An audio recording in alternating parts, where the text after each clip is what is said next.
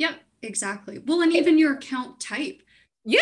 Okay. Like I, that's, checking that's in and making through. sure is that still yeah, like a couple a couple of clients, you know, if if a lot of banks have, you know, youth accounts or student accounts and they go up to a certain age. So if you're someone like me where an account was open when you're 3, well you can have that until you're 18 and then they're going to change it to a different account Right. type and maybe you're paying way more in service fees than you should so it's really important or maybe you shouldn't be paying them at all and it should be changed to a student account so there's you know you have to check in on that stuff and it's worth it it's worth knowing you know what you have and what you need Oh my gosh. If somebody was like, oh, well, I'm paying $7 a month now, um, what does it matter? It's like, oh gosh, this just adds up.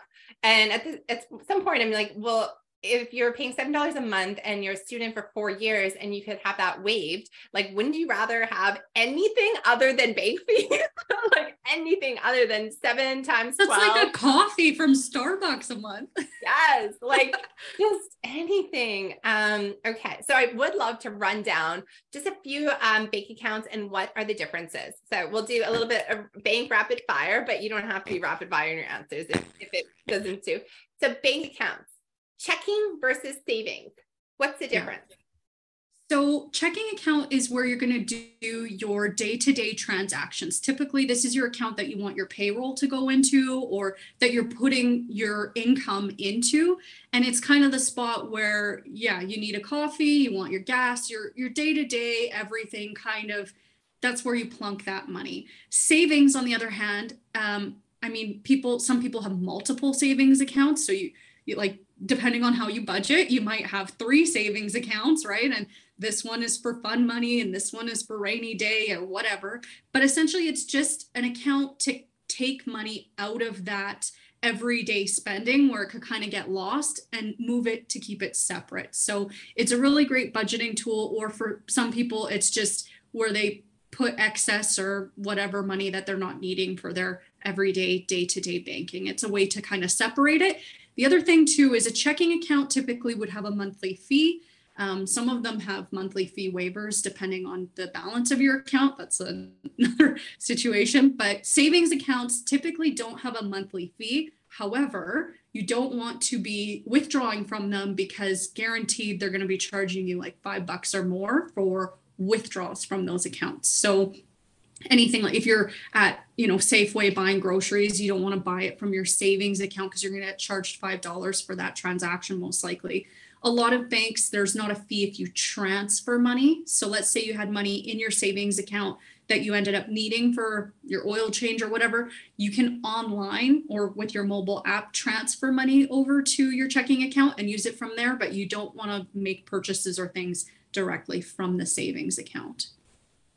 Okay. That's that's great. Um can you like I know that the answer 2 years ago would have been no, but uh now when we see kind of higher interest rates, uh is there um ever interest rate like um could they earn interest on either type of account? Yeah. Yeah, sorry. So a lot of savings it's it's very minuscule, honestly, even with the changes that have happened to interest rates.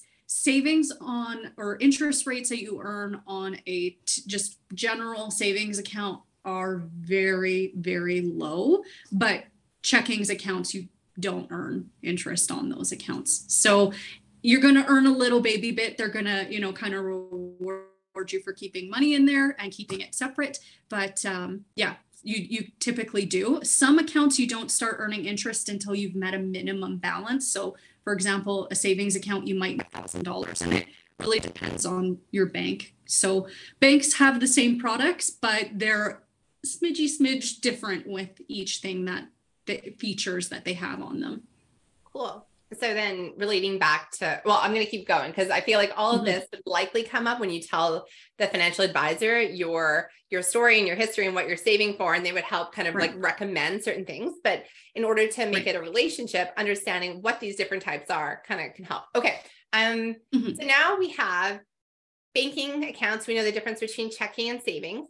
Then we also have kind of more investment accounts. So we have regular accounts, non-tax sheltered, but then we also hear about tax-free savings accounts, TFSA, and RSP, registered retirement savings plans. So all of these Yeah. um, have the word savings in them, and yet people don't just save in these accounts. So can you please tell me the difference between what a regular non-tax tax sheltered, a TFSA and an RSP are? Yeah, so the the features of the account are different, but otherwise they're basically the same kind of thing. So I'll just um, kind of bulk a TFSA and RSP in the same kind of registered group first. Uh, the the best way I found explaining these accounts to people was to think of it like a house. So the tax-free savings account is a house, the RSP is a house. So in a house, you have different rooms. You have your bathroom, you have your kitchen, you have your bedroom, and you do different things in those rooms. That's what a TFSA is. It's the whole house. So within that TFSA, you can have different rooms in there. Whereas with your regular checking or savings, it's just, it is what it is. It's a checking account or it's a savings account. So RSP, TFSA are different because you have different investment options available to you in those different rooms. So for example, in a TFSA, you might have a GIC room where you have, you know, guaranteed investment certificates, which is a type of investment product, or mutual fund portfolios, which is another type of investment product, or just I would call it the lobby of the house, just a cash component where you're just plunking in cash. Stocks. So even though I it's an investment stocks. account, Where stocks yeah. go in there? you could have a stock room. but yeah, so it has different spaces within that one account. So that's kind of think of an RSP TFSA, those are like houses and the rooms you have different options. So that's one way that they're different from a regular savings account. The next thing, RSP is a tax deferred uh, type of savings account. So the main purpose for RSP, the reason it was brought out was for retirement savings, just like it says in the name. What happens is it's going to defer the taxes that you pay based on your contributions. So everybody has different contribution limits depending on their previous year's income. So that's going to look different for everybody. Um, but basically, what happens, we'll just use really round numbers because math. but basically, like let's say you made a $100,000 and you put $5,000 into an RSP. When you do your taxes, you're going to be doing it on $95,000. However, when you take that 5,000 out, hopefully later in the future, because you don't want it to bump you up into the next tax bracket, you're going to be taxed at hopefully a lower amount. So, not right now, you don't pay taxes now, you're going to pay it later when you withdraw it, which is really important to remember because I can't tell you how many times people would come in to do withdrawals from their RSPs and there's something called withholding tax where the bank will basically claw back a portion. So if you're saying, you know, I want to withdraw 5,000, we'd ask you net or gross because we might have to withdraw, I don't know, 7,000 to get out the actual amount that you need because of withholding tax. So RSP main purpose, main focus of that was for retirement. It's not how everybody used it. Um, they also had a feature that's changing. This year, they're coming out with a new account, um, but you could use it towards a down payment of a house um, with the home buyers plan. Now, I'm not super familiar with the new account that's coming out, but it's along the same lines of what the RSP did with a down payment for buying your first house. So RSP, just think retirement. It that's really what it's for. Set it, forget it. It's really just for retirement is the main function.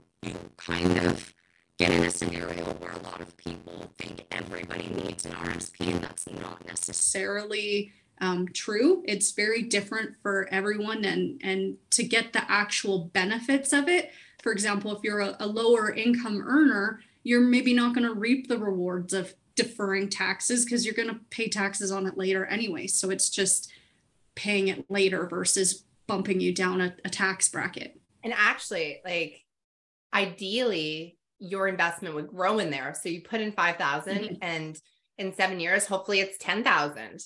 So then you, yeah, you are like a lower income earner and you put away money and then it ends up just instead of paying tax on whatever that 5000 is this year then you're paying tax on the $10,000 in the future you might actually be putting yourself in a tax disadvantage which is why having yeah. those conversations with a financial advisor that you trust and um yeah.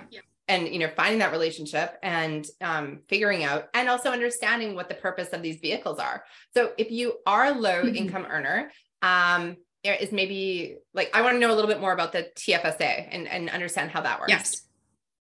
Yeah, so the tax free savings account is a tax sheltering account. So, what that means is the money that you put in is after tax dollars. So, you're not going to get the same deduction like you would in RSP. If you made $100,000, you're to, if you put in 5,000 in a TFSA, you're paying taxes on 100,000 still. So, it doesn't give you that tax deferral.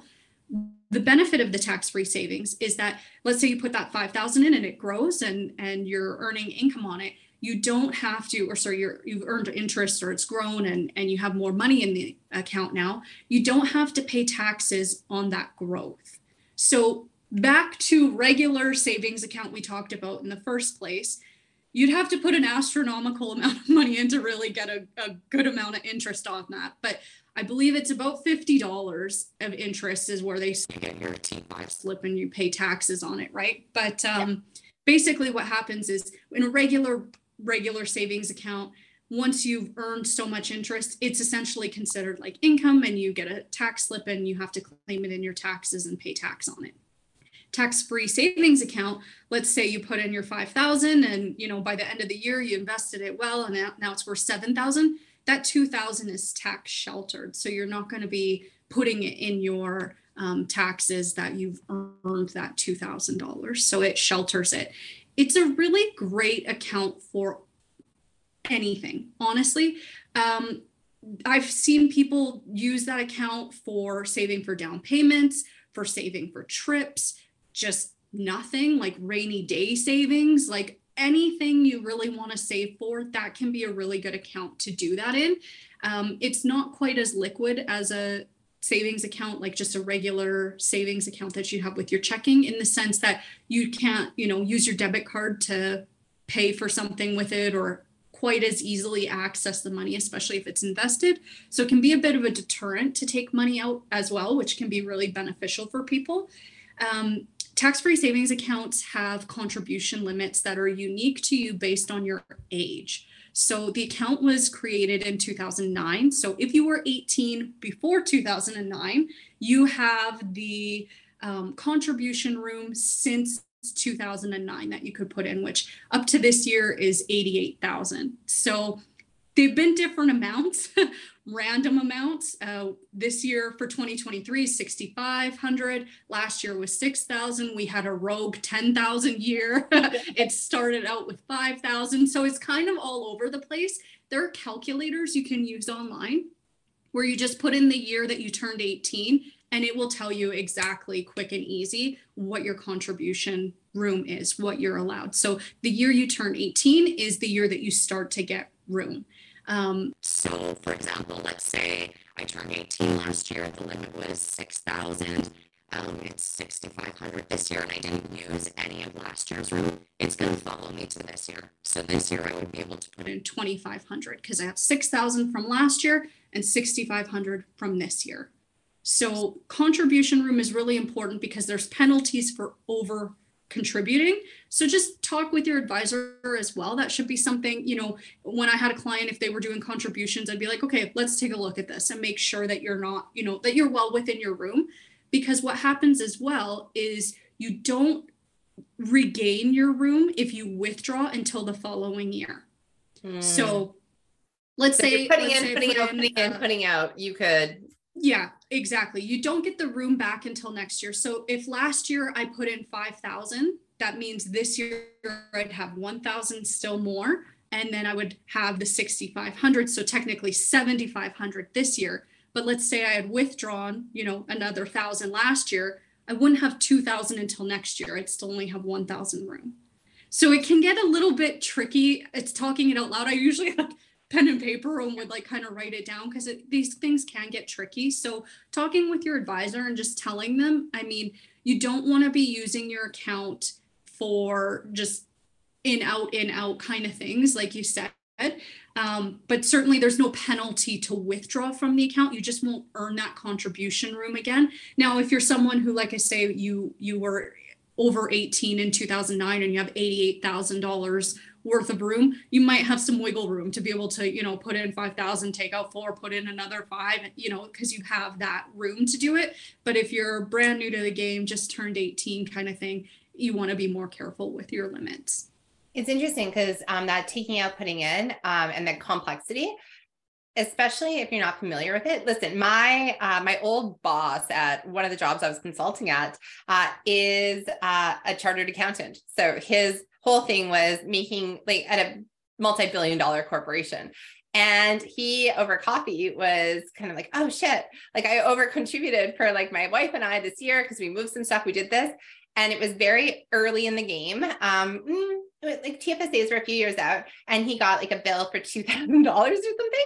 And it was like, hey, listen, like, let's just write them a letter and ask for forgiveness. And he looked at me and I was like, yeah, just write him a letter, write the check. Like, you know, I pulled up like the, the order of operations and I'm like, like, let's just, let's do this. It's worth like 20 minutes. Let's just try at yeah. worst. Like they laugh, they rip it up and they have your money.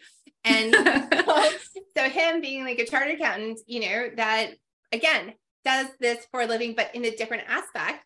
Um, didn't know that you could, you know, just fess up and pay. Anyways, long story short, six months later, he finds another letter that comes in and is like, oh, thank you very much, and returned his check and said, hey, like, we understand you made oh. a mistake. Thank you for letting us know. Yeah, we'll accept um, this as a one-off we re- we record in your file. If this happens again, you'll be charged a penalty. But so again, talking with your financial advisor, talking with people, finding out information, because um, there is a lot of good information yeah. on the internet. It's just how do you, mm-hmm. you know, communicate openly with people because there might be things that you know you you just don't know. Yeah. So you know, talk to talk to people. We yeah. spoke